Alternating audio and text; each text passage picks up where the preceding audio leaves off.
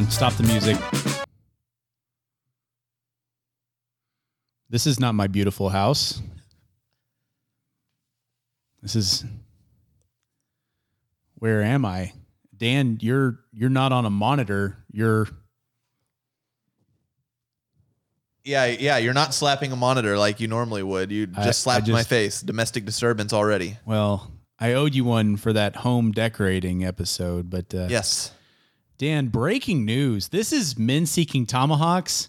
And for the first time in a long time, since the last time, we are live on a desk in front of each other. It's been since when was the last time we did one like this? Tw- well, we've never done one. This is uh, Men Seeking Tomahawk Studio 3. Yeah. Four. North, Four. far north. Far north in your uh, cottage estate, which takes up the better part of uh, central North Texas Yep. because that's how Dan rolls. Um, this is the nicest studio we've been in by seven miles. I don't know about that. And oh, I, I do. Okay. And uh, this is the first time we've done this show together in person since 2016. Oh, the long lost episodes that we've not shared and won't share until the time of our choosing. Once a lot of things blow over, once a lot of people get really cool with a lot of things really quick, yeah, we'll we'll we'll release those. But uh, yeah, welcome back to looking at me, Dan. I know you've you've definitely missed that for sure. I know I keep having to cut my eyes at anything but you. It's weird. this is weird. So this is social interaction, and I was already your socially awkward friend. So just imagine my anxiety of of either everyone's come down to my level or I've brought it down a couple more notches. Yeah, I uh, I was getting my getting my hair cut the other day, and part of the haircut is after you're done, they shampoo out all the the hair that's been cut off. And uh, I've I've had the same barber for a while. Obviously, went about a year without ever going to see him. But I asked him, I was like, you know, does it ever get weird, like just this like shampooing? And that would be my. I told him that would be my least favorite part of his job is having to shampoo other dudes' hair. And he said it's usually fine, like you get used to it, except when people that are getting shampooed keep their eyes open. What, about when they moan? Maybe. What about that? What about Maybe. Oh yeah. But uh but yeah, he said he did say that. He's like when they keep their eyes open and just look at me while I'm shampooing their hair. he Yeah. said that's the weird part. That is a that is a weird part. So yes. All right. Well, this is exciting. I'm so excited. I'm just excited that I'm here in this in this mansion. I mean, this is incredible. It's it's fantastic.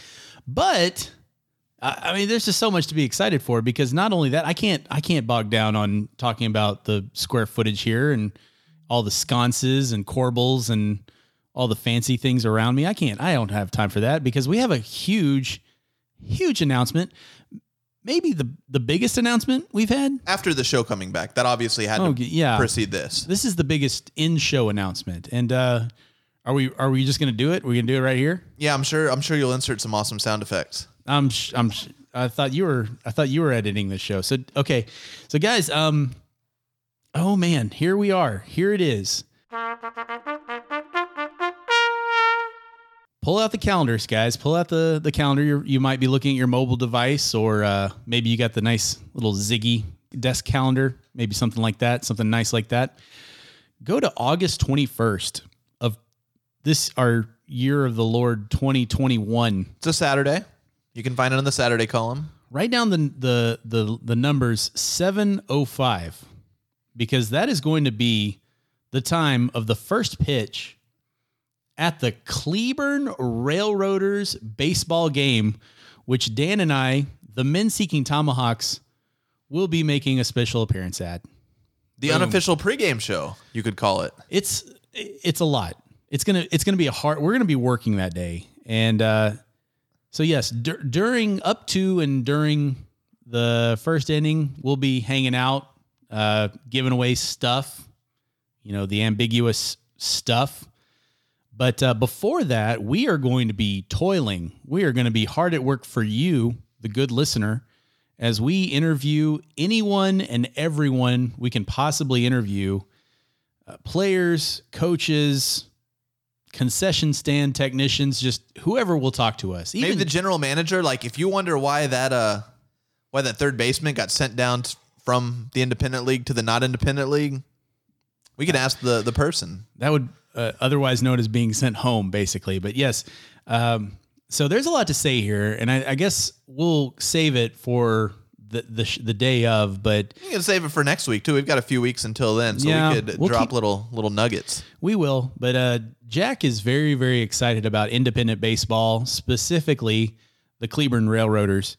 And uh, yeah, this is going to be big. So, uh, like I said, August 21st, 705, we're taking on those hated, the hated Sioux City Explorers. Gosh, I can barely ungrit my teeth just to say the name. I'm so mad at like uh, I don't even know where Sioux City is right now because I'm just like Any of them, all the Sioux Cities. all of them. But uh, guys, go to ilovetexasbaseball.com for more information. Obviously, our website as well would probably point you in the right direction. So that is something to look forward to in your near future.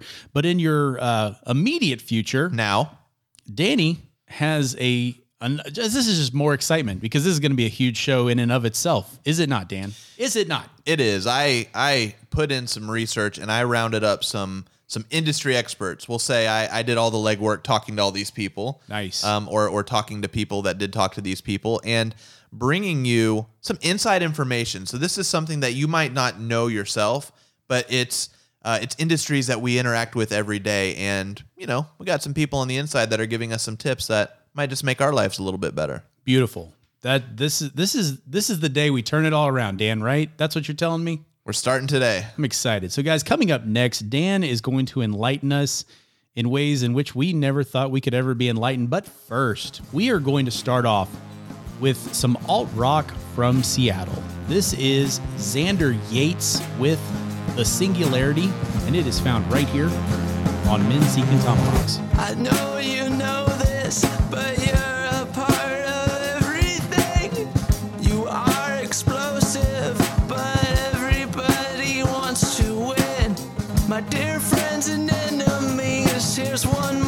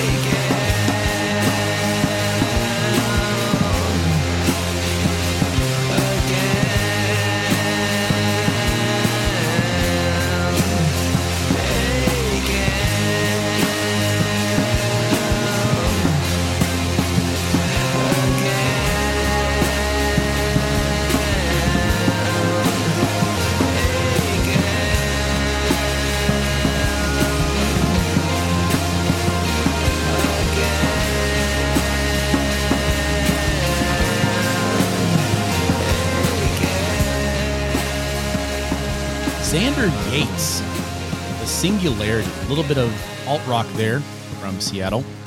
If you would like to hear more from Mr. Yates or from any old artist you find on Men Seeking Tomahawks, go to menseekingtomahawks.com. And now it is time, it is that time in which we turn our attention to the industry secrets from people on the inside Of those industries. of said industries. It's a very long segment title. And I'm not even done yet. You just interrupted me. Go on. Of the future that you need to know. But also of the present with lessons learned from the past. And it's all in your hearts. So anyway, sorry, Dan. I'm eating up valuable time of yours. Please lead us to the light. Absolutely. And I think we can just dive right in and, and people will get a sense for how this how this works. Uh, but yeah, we're, we're, we're going to name an industry and then I'll give a quote from an inside industry expert. Then I'll get your thoughts on it.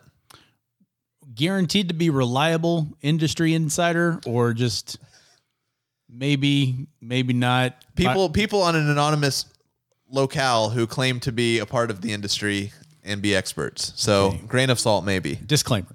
Yes. Uh, okay, so this one's from the recruiting industry. So people that are helping others find jobs.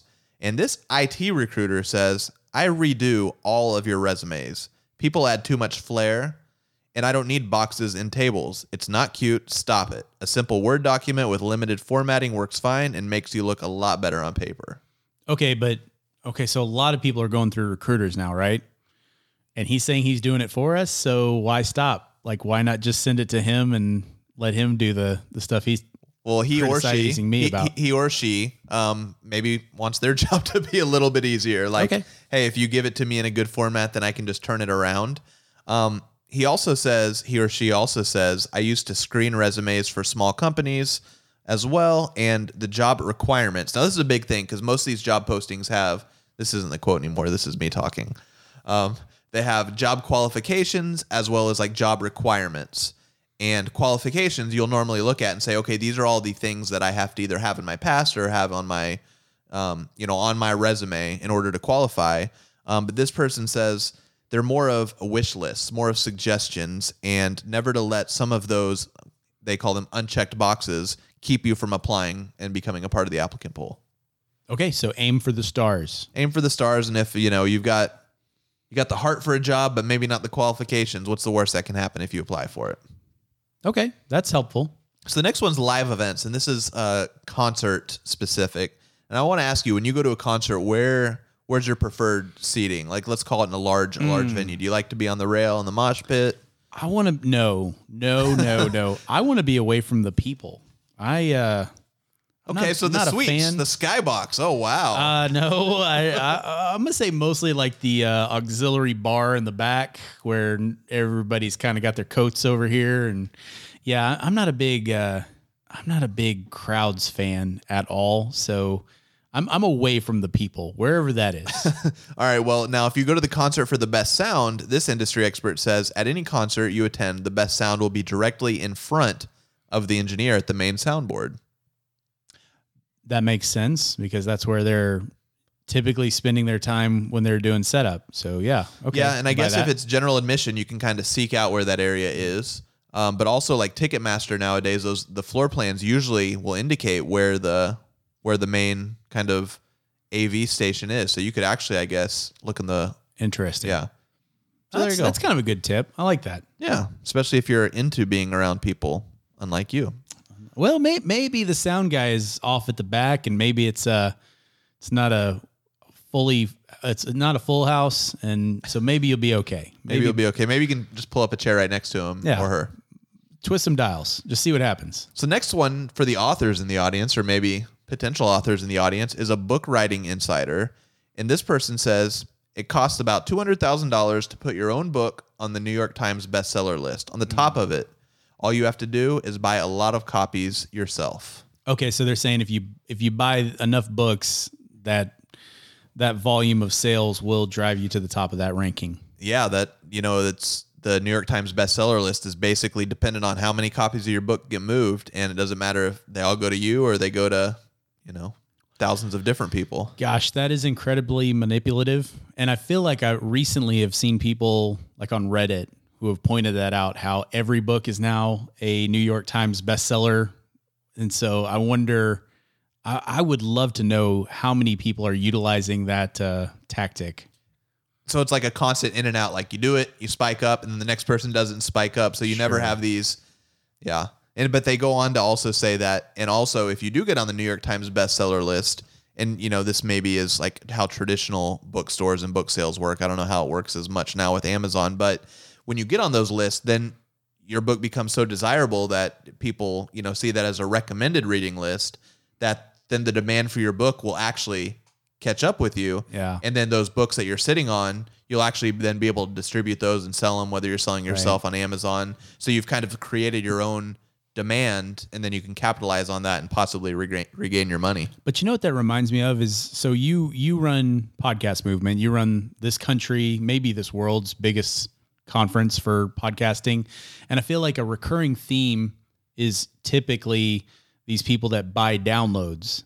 And so I feel like this is a similar slippery slope in that eventually that game is going to be gotten and you know what I'm saying? Like there's a lot of people that made a lot of money on podcasting because they could show that they had all these downloads when they were hot garbage fake downloads.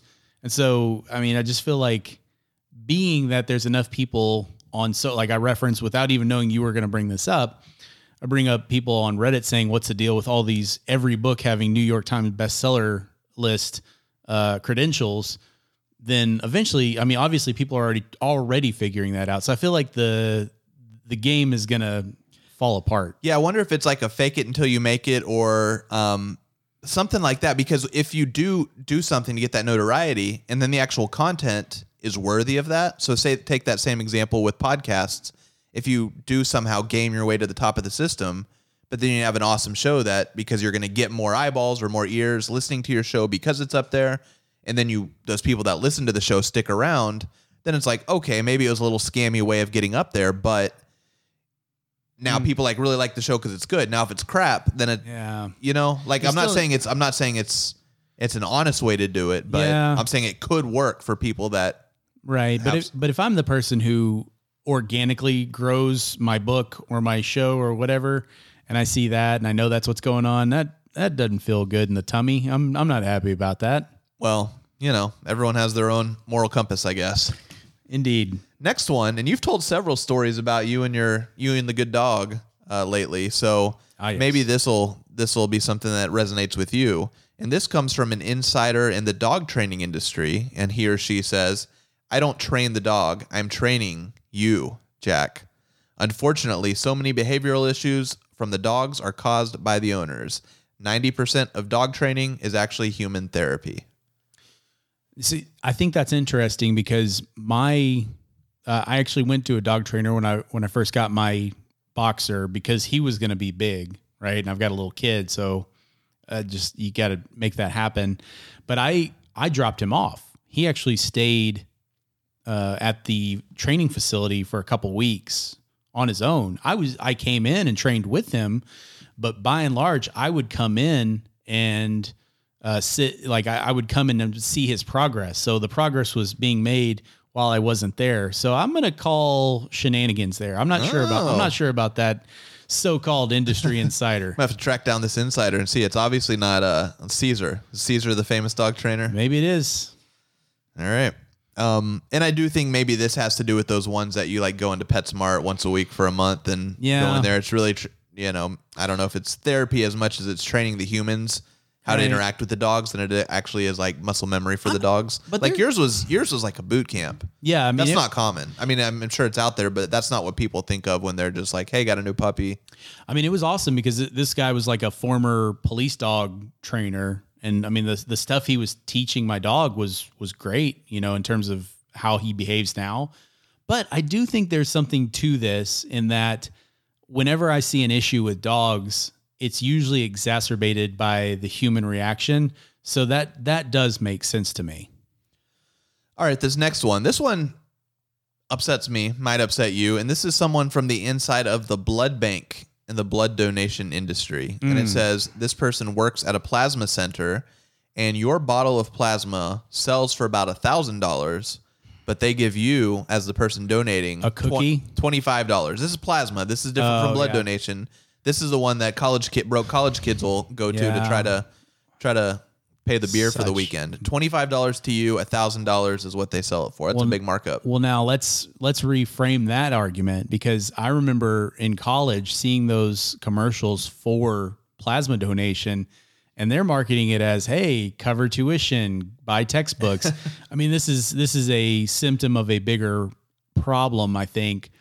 But the fact is is that the the the way that they're marketing it is not just for some beer money. It's so you can go to college and stay in college and afford the stuff you got to, not just the beer. And man, that's that is uh, something that's always something that's gotten really under my skin is the feel goods of donating blood, donating plasma compared to the income they're creating off of that. And uh, yeah, I could I could go like I know this is kind of a hot shotty kind of episode, but man, I could I could talk at length about some thoughts on the blood bank and that whole bit. Well, then here's a follow up one that might extend that a little bit. And th- that first one was one that worked at a plasma center, which is, you know, people trying to make a little bit of money donating their plasma.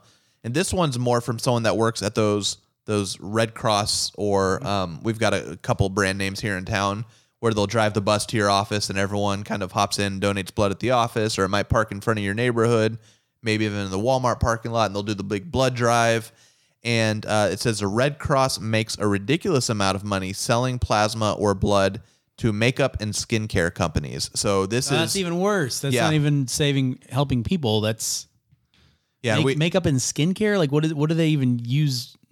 I don't know. like this person re- doesn't go that deep on what those are, but but I think the moral of this story is you know when they encourage you to donate blood, it's because they say. You know, because of the pandemic, we've got low bloods for hospitals, for blood Right. transfusions, for people that need the blood. Right. But then they're turning around and, and marking it up and making a whole lot of money from, yeah, from these cosmetic companies that are using it for obviously some sort of testing. Vomit, man. That's that's just gross.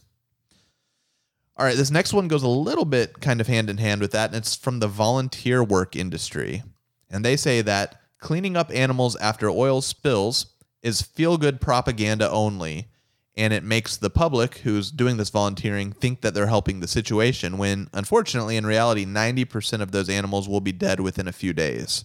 And that the real work is done by trained professional crews, not volunteers.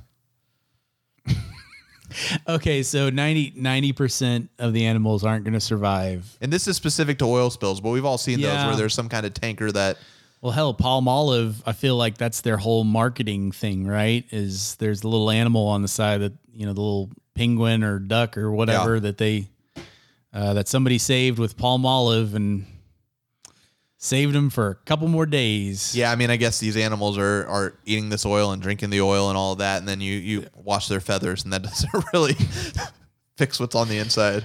Uh, yeah, you know that reminds me of is how many people like to volunteer around the holidays, but that it ends up being this big glut of volunteering and donations that end up ultimately going to waste. And it's like we kind of need your help in July or you know other times of the year. So that I think that's worth being mindful of is thinking about if you really want to be helpful or if you really just want to present the optics of being helpful, maybe take that under consideration. Yeah, and this is probably like you said, it's a hot shot episode, so this might not be the the place for this. But there's a lot of issues with people who go on these um, what do you call them, like mission trips, where they'll go to some you know a country and go into these villages and you know build their kitchens or bring some ovens or bring a lot of that it, you know the, the amount of money it takes to because often they'll raise money from their community or their friends and family to do this and after plane tickets and accommodations and lodging and food for all these people Right. like if that money just was funneled through in uh, these some of these good charities that already have set up shop in those areas then that money you know would go a lot further than taking what you know a lot of people see almost as like little vacations to these impoverished towns and stuff Yeah, for a feel good photo op. and jack i think to me that's a feel good breaking point right there because I have a few more, but I think there'll be fun ones to round out the show with later on. Okay. Okay. We were, uh, and are, are we going to turn a corner, Dan? We're going to, is it going to feel less feel good sarcastically and more feel good, feel good? Uh, we've got a little bit of everything coming up. Can't wait. So, guys, coming up that. But first, we started off with some alt rock from Seattle. Let's go across the uh, country and hear some Florida hip hop. This is Alexander Crowley with the song Pressure right here on Men Seeking Tomahawks. Getting my money up no long. I'm all that drink the cool ain't no Jim Jones. No, my reputation precedes me. How when you living like me? Hey, I need me a girl to see the future.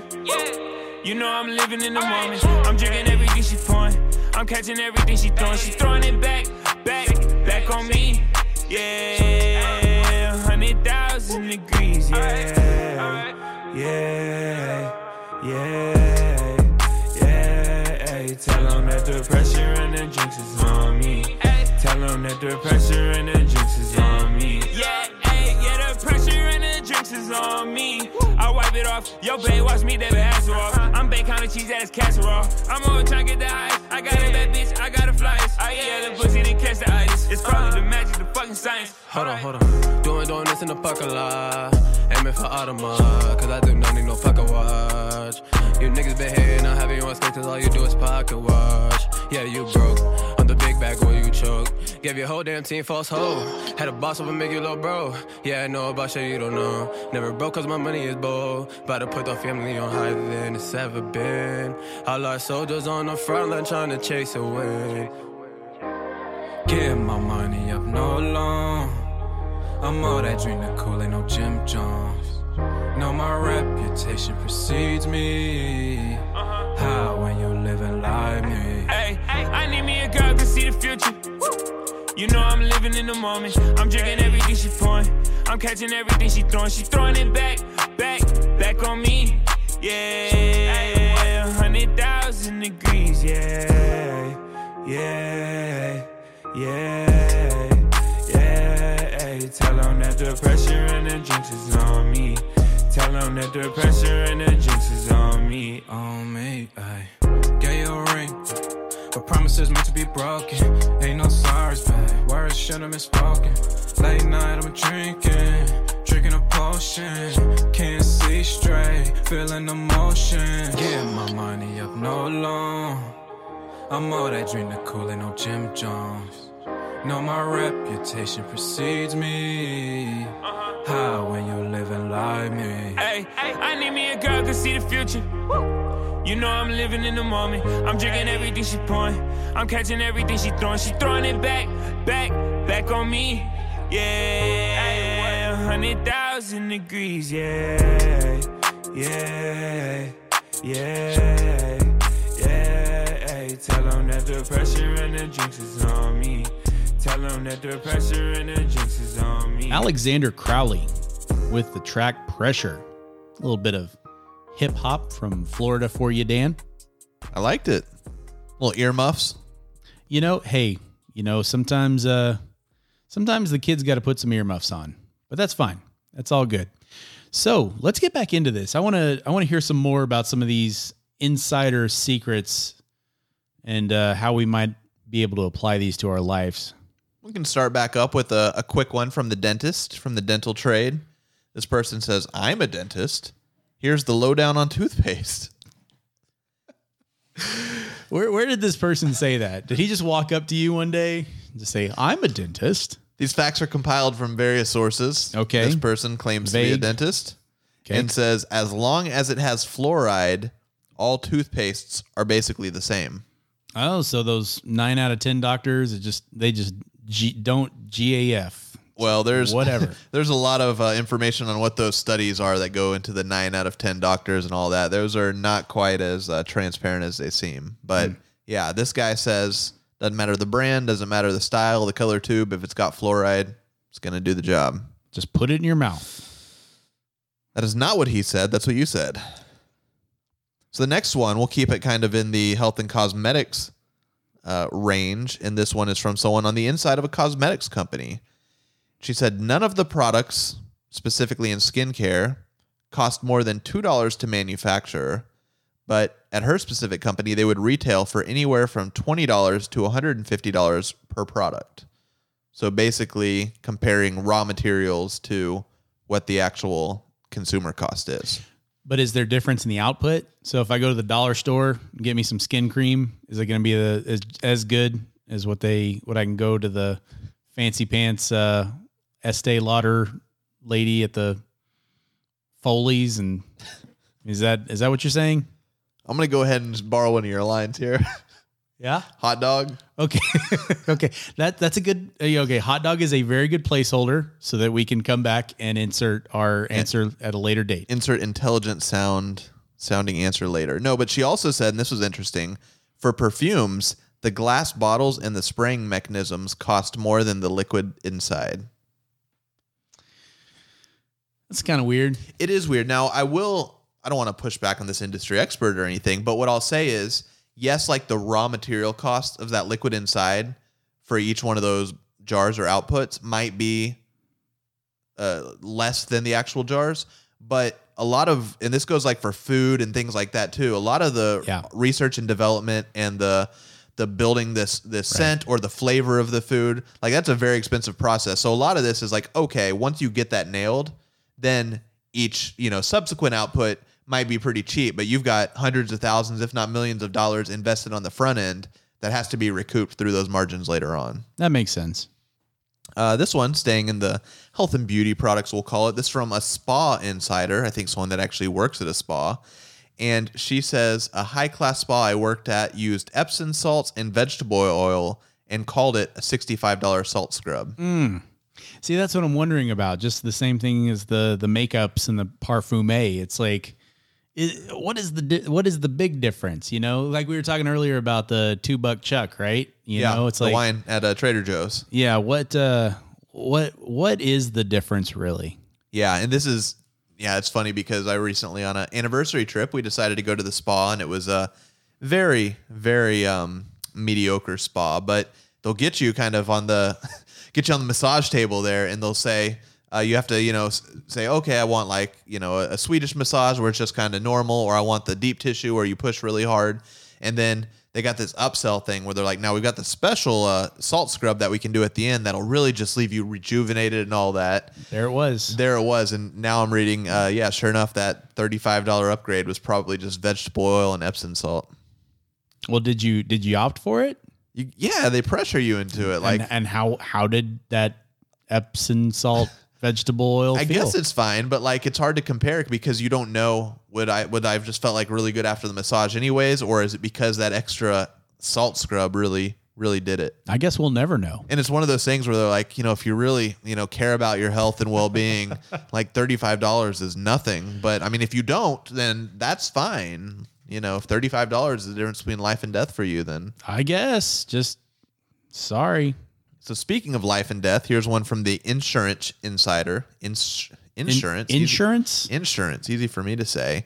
Uh, Liberty Mutual, specifically, insurance, puts every claim through an algorithm on their computer system to determine whether to fight a dispute in court or just pay a settlement.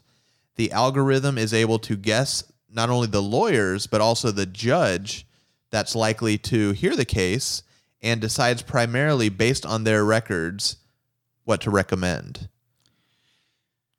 That's that is so disheartening. And like as as someone who studied criminal justice in college, I can attest that if people knew just how templated out everything involving uh, insurance and uh, Uh, legal stuff, it it's it's a swift kick in the nuts. I don't know what else to say. It's just it's shocking. It really is. Well, I mean, and you you want to you know think that insurance the way it works is how it's sold to you. You know, if you have an issue and you're insured, they'll pay those bills. But no, it's all about like, do they think that they can beat you and not have to pay the bills, Right. Or do they think, oh no, this person has a case? It's not to do with hey, what's right and wrong here. Did they actually have an issue that we need to pay for?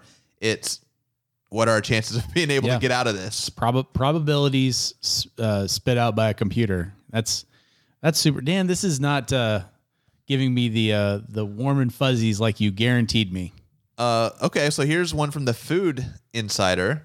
Might be warm and fuzzy. I've sometimes got the wrong case of strawberries at the grocery store and got some fuzzies on there. Yeah. You ever done that where you get home and it's like, I just bought this. Why is there fuzz on my Yeah. strawberries? It's not like it's been here a week. No, it's what sucks the worst is when you buy the strawberries at the the warehouse store. So you've gotten seven pounds of strawberries home, and yeah, you realize that half of them have the plague, and it's like. I just I have 47 pounds of strawberries and they're half tainted and I just got them home. Well, this is not from an industry insider here, but I have heard from other industry insiders, more from the nutrition side of things, that actually when you buy the frozen fruit, I don't mm-hmm. know if you've heard this before, but mm-hmm. those actually, because they freeze them very soon after being picked, much sooner than if you buy them fresh by the time they're to you. Right. That that freshness has kind of been sealed in there. Okay. And actually, more of the nutrients from the fruits and vegetables too Mm. are contained within the frozen ones instead of the the fresh ones. So you think if you're going to buy, you know, fresh green beans or fresh broccoli or something like that, that you're getting, you know, top quality because it's fresh, but really because when they're frozen, they're frozen at an even fresher point, and those nutrients are locked in. It's better for you to eat those. So don't uh Dan, that's the best thing you've said so far tonight. That's the thing that I'm going to take home and be like, all right, I, I'm adding nutrition to my lifestyle. That's what I need. we're now a frozen food family. we yeah. Breaking news. Well, here's here's the the real fact from this insider. She says most sushi places will use the same distributor and have the same quality seafood. The only difference between the fancy sushi place and the hole in the wall is pretty much the environment and the price. That okay, and that makes sense, and that goes back to like kind of what you said regarding the perfumes and all that. It's you're you're paying for a lot more than just the the product itself, but the the process behind it. But I think most people these days are getting their sushi from like the grocery store little install thing. Yeah. and that's where you really need to watch out because I've I've heard at least two or three stories at this point from microbiologists who have gone in and run that meat through like analyzers Like reverse engineered the meat. and I'm not going to do super gross talk here, but just beware because you could be eating a- a number of things that are not what you think they are. Yeah, the other thing I'll say about that is like, okay, the distributor, like the food source might be the same, but I would hope that the chef at a nicer restaurant is going to be a higher quality, more trained set chef. Right. versus like you said the the grocery store sushi person. So it's like if you handed me the same ingredients for I don't know a cake that you handed a, a super great chef, like they're going to make something Yeah. better out of it. So Right. regardless of the raw ingredients. So yeah, that might be like an inside thing is that they're both getting the food from the same place, but a lot of it has to do with what you do with that food. True. All right, here's one, and this is one I've not been to the Army Navy store lately. Um, the military surplus store. I don't know if you've frequented those or been to them before. I feel like that was a strong player in my youth. Not so much now. Yeah, well, so this is one from somebody that's in the military, and they say the stuff you buy that's considered military standard doesn't necessarily mean it's very good quality at all. It simply means it was made by the lowest bidder. A lot of the military issued kits aren't that good and actually get replaced by personal kits of better quality. So the military people that get issued something, and you might think, oh, like that's high quality stuff because we're giving it to the military. Turns out, oftentimes they're replacing it with their own personal goods just because of how low quality it is. I, f- I feel like most applicable to to that point in real world application would be how many times a manufacturer uses that as just a marketing ploy. Because I know there's one specific truck where every Sunday during football they're like military grade steel, and and that's what that's Right. basically what they're saying is they're they're basically trying to appeal to that that machismo BS but in all actuality, it really doesn't mean anything. Yeah. you know, it's just a, ooh, hey, I'm a, t- I'm a tough guy. I, I need a tough truck, you know, or whatever. The, the Right. military grade watches. I mean, Yeah. it's all it's all it's all the same stuff because there's not military grade cosmetics. That's true. You know, we're talking about very specific niche of uh, demo that we're trying to appeal to, right? yeah, I don't. uh, Do you remember those commercials? The lava hand soap. This is a little bit off topic, but Yeah, I don't like- remember the commercial, but I love that stuff. So it was like the soap and the commercials were all like, oh, you know, when you get ru- dirty at work, like the only way to clean your hands is this lava. And it was like bright orange, a oh. bar of soap. And they just like the commercials were so manly. And I was probably like 12 years old and I saw these commercials.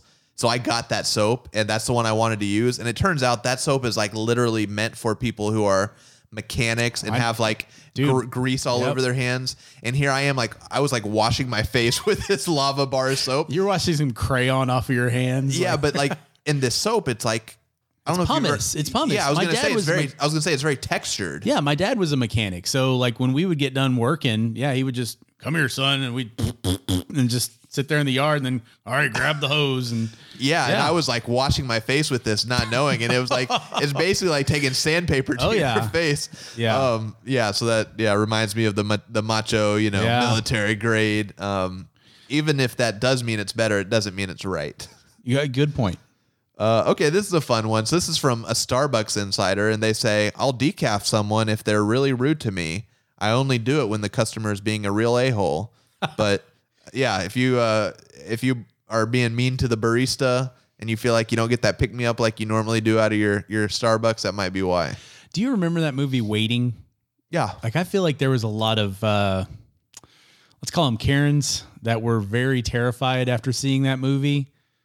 You know, I was terrified after seeing that movie, and I, and I and I was always the person that was like am overly nice to the the, the wait staff Me just too. Yeah, because I waited tables and like I, I never felt like I needed to be worried because you know probability wise, like I wasn't gonna suffer wrath. But uh, it is funny to think about those people that uh, you know just be cool to these poor food service industry people. Jesus Christ, you know, don't you don't you shouldn't have to worry about that because you shouldn't be acting in a way that would provoke something like that. Yeah, I guess the reason that waiting was real upsetting for me was just because you don't think about all how vulnerable you are when you're at a restaurant and like Yeah. everything that could happen to the food you're eating.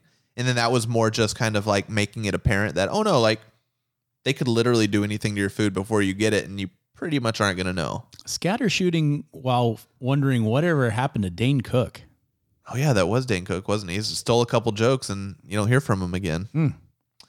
Uh, okay, this one's interesting um, because Dane Cook might be spending his time in Las Vegas at some, you know, at the Sands or the Palms or the somewhere else where comedians go to die. The Burger King. Uh, but this is a casino insider, and they say casinos pump an extra 1% of oxygen into the air to make you more alert and give you more energy so you can spend more money longer. I think that's commonly known. Yeah, I've heard that before. Now here was the the other thing that they said, and this is why they say this is why casino fires are so catastrophic, though, because oxygen obviously is what fuels fires when they when they get caught. Oh, yeah, that's a bad idea. So it's like good news, bad news. Good news is we get more people and they stay longer. The bad news is if you know one of those cigarettes might spark spark a little fire because uh they still allow smoking in casinos, Jack. That's true. Now, luckily, this sounds awful, but I'm rattling my head and I don't feel like I've heard of many major cas- actually I can't think of a one. I can't think of one major casino fire.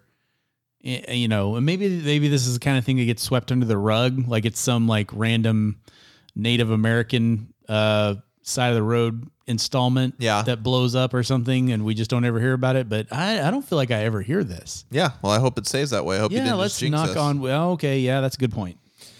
All right, this one from the the traveling man world. Um, an RV insider says the equipment of an RV, so a motorhome, motor coach, is designed to start breaking after around 44 uses. Very specific. That's a very specific number. Uh, it says most RV owners use their trailers on weekends, but not every weekend. So that 44 uses on average stretches between two and three years. We've talked about this before with like computers and how they're meant to kind of become obsolete after a certain Yeah. amount of time. Planned obsolescence. Exactly. So this this sounds very much like that. Yeah, I wonder what specifically is gonna fail in 40 to 44 uses. That's interesting. Yeah, because like a lot of the mechanics are similar to a, a car, right? Because it's a vehicle, Yeah. so you've got your your engine and your wheels and your tires and your axles and all those. And I would bet it's not those. It's got to be something that's specific to RVs because they're not like building this engine for it to break after 44 uses. No, yeah, Mm, that's that's that's. I mean, okay, so I guess that makes sense though. that you're going to be using this thing on a handful of trips per year. So if you were to use it, you know, 44 days or 44 times like in, a, row, then yeah, then it's going to crap out, but you're not really ever going to be using it like that. So But I wonder if it's yeah. I don't know. Yeah, it's hard to tell because I wonder if you actually did use it 44 weekends in a row. Then are you really only getting less than a year out of out of some of these parts? I'm, I or is it more like are they backing into that 44 number, saying okay, we need this last two or three years, yeah. and some of it's like more time than wear and tear. Have you ever heard about like have you ever watched anything on like mobile homes? How mobile homes basically are kind of a No, uh s- yeah, it's it's a money pit, you know, cuz the whole idea is that you can move them, but really and truly once they're there, they're going to immediately start degrading and falling apart. And so they're they kind of end up being this money pit because they're not worth anything, you know, even though they're less expensive than buying a home. it's not as much an investment. Yeah. So I'm wondering if, because I feel like if I look at an RV and I look at a mobile home, it's kind of the same material build, right? Kind of a, you know, uh, you know, temporary housing situation. So I wonder if that has something to do with it. I've always been a little fascinated with the idea of the mobile home and taking it on the road and just kind of living wherever you're at. Like an R, you mean an RV? Yeah, sorry, but yeah, an RV. Yeah. Well, I am too until you tell me that they're gonna last for a month and a half. Same thing, know? and I, I I was actually on. I think we've talked about Facebook Marketplace before, and ran, sometimes it'll just randomly show you things that are for sale in your area. And I did see a mobile home and or a, a RV, and it was a very low price because it was like, oh, it's only a couple years old and it's low price. And I was wondering, like, how does that work? Everything looked fine and it says it runs well, and you know the the roof's been resealed and all this. And maybe this is why I haven't looked into like what the resale market is actually like, but maybe that's maybe that's the issue is people buy them either don't use them or they use them and realize it's a money pit yeah. um, i do know there's like a pretty big rental industry for them you just rent them for a week or a weekend and maybe that is the way to go Well, I would imagine that there's a pretty healthy resale market because I would, and man, I don't want to assume too much here or sound prejudiced, but like I feel like the recreational vehicle is very much a thing for someone in their silver years. Uh, i thought that might be where you're going with this And so those silver years are not the longest bit of life. And so maybe after granny and grandpa are no longer with us, may they rest in peace. Maybe you got to do something with that RV. And so resale market, ahoy. see that was a little darker than what i was thinking i was thinking more like the uh, I just wanted to contribute to all the things that you've listed off here that are going to kill us or, or I was I was thinking more like along the lines of like when people buy a treadmill because they Yeah. they're like in the mood. Okay, I'm in weight loss mode, Yeah. and then you know when they realize after a couple months it's just a coat hanger. Yeah. Then they just sell it. I was thinking more like that, but you're trying to get a little darker, so that's fine. no, that's a good point too. But my point was better. And to round it off, because this is the best point of them all, and this is from the retail world, specifically Target. And this has uh, a lot of redeeming value here. It says, says if you ever hear code brown over the walkie-talkies at Target, it means they found shit on some of the clothes in the soft lines. Oh no. Code brown, Jack. God, that's a bad day for somebody. So reverse engineer that. Is this What? What brought it? Yeah, like we're just staring. We're staring at a streaked shirt in the men's section, and we're trying to determine what brought us to this point. Yeah, so you've got a couple a couple situations here. So it could be the person is trying on undergarments, and Mhm, yes. that, that somehow happened. Yeah. Now I do believe you're not supposed to you try on undergarments in the the fitting rooms. Right. You get. You're supposed to keep your underwear on. Yeah, you're not supposed to try on underwear in the fitting rooms. Right. Um, yes. B y o u. Could be swimwear for women. Maybe. Yeah. Like I don't know if you're, but I, I still think you're supposed to kind of not yeah. go You're skin still to. not. Yeah. Um, the other you could, Uncomfortable. you could have um you could have malicious someone malicious here like do this as Could. like as a weapon yeah. Or it could be a a bad grandpa situation. Just things happen. You know, living that vegetarian lifestyle, and you know, just control is lost. Yeah, so that's you know that's Hope the word is of lost. warning for warning for our, our retail compadres because I do know that recently the the fitting rooms have been kind of shut down Yeah. because of COVID. But as those fitting rooms start to open up, if you have the code Brown, just think about us. We're here for you. How does this affect your life, Dan? Like next time you're in Target and if you hear the code brown come on, what are what are what are what are we to do? Tell us, lead us. What are we supposed to do when we hear that, Dan? I really think that we just need to be more aware of our surroundings. Yeah. And, you know, when you're at Target and uh, if nothing else, it adds to your enjoyment of your shopping experience because, you know, sometimes you'll hear them come over the speaker and they'll say something uh, and it's not paging a specific person. Sometimes it's code blue or code red or you know, code brown. And, you know, I think I've opened up your your minds to what the brown might be, but really let's work together to try to figure out what those other codes mean, right? Like at Target, like that's that's what we we need to know. We need to know. Okay, we've got brown. Check that off the list. Now, what happens when someone's shoplifting? What's that sound like? Or what happens when someone's uh, doing something else defacing to the property? Like we need to know all of this stuff. How about instead of code breaking, Dan, we just work to live in a world where there are no more co- code browns. I feel like that might be better for everybody. Just take care of yourself, and that'll take care of the code browns. Take care of yourself and take care of that bottom, guys. All right. What a whirlwind. Dan, it was good to see you. Glad we got to do this live and in person. Once again, we have come to the end of an installment of Men Seeking Tomahawks.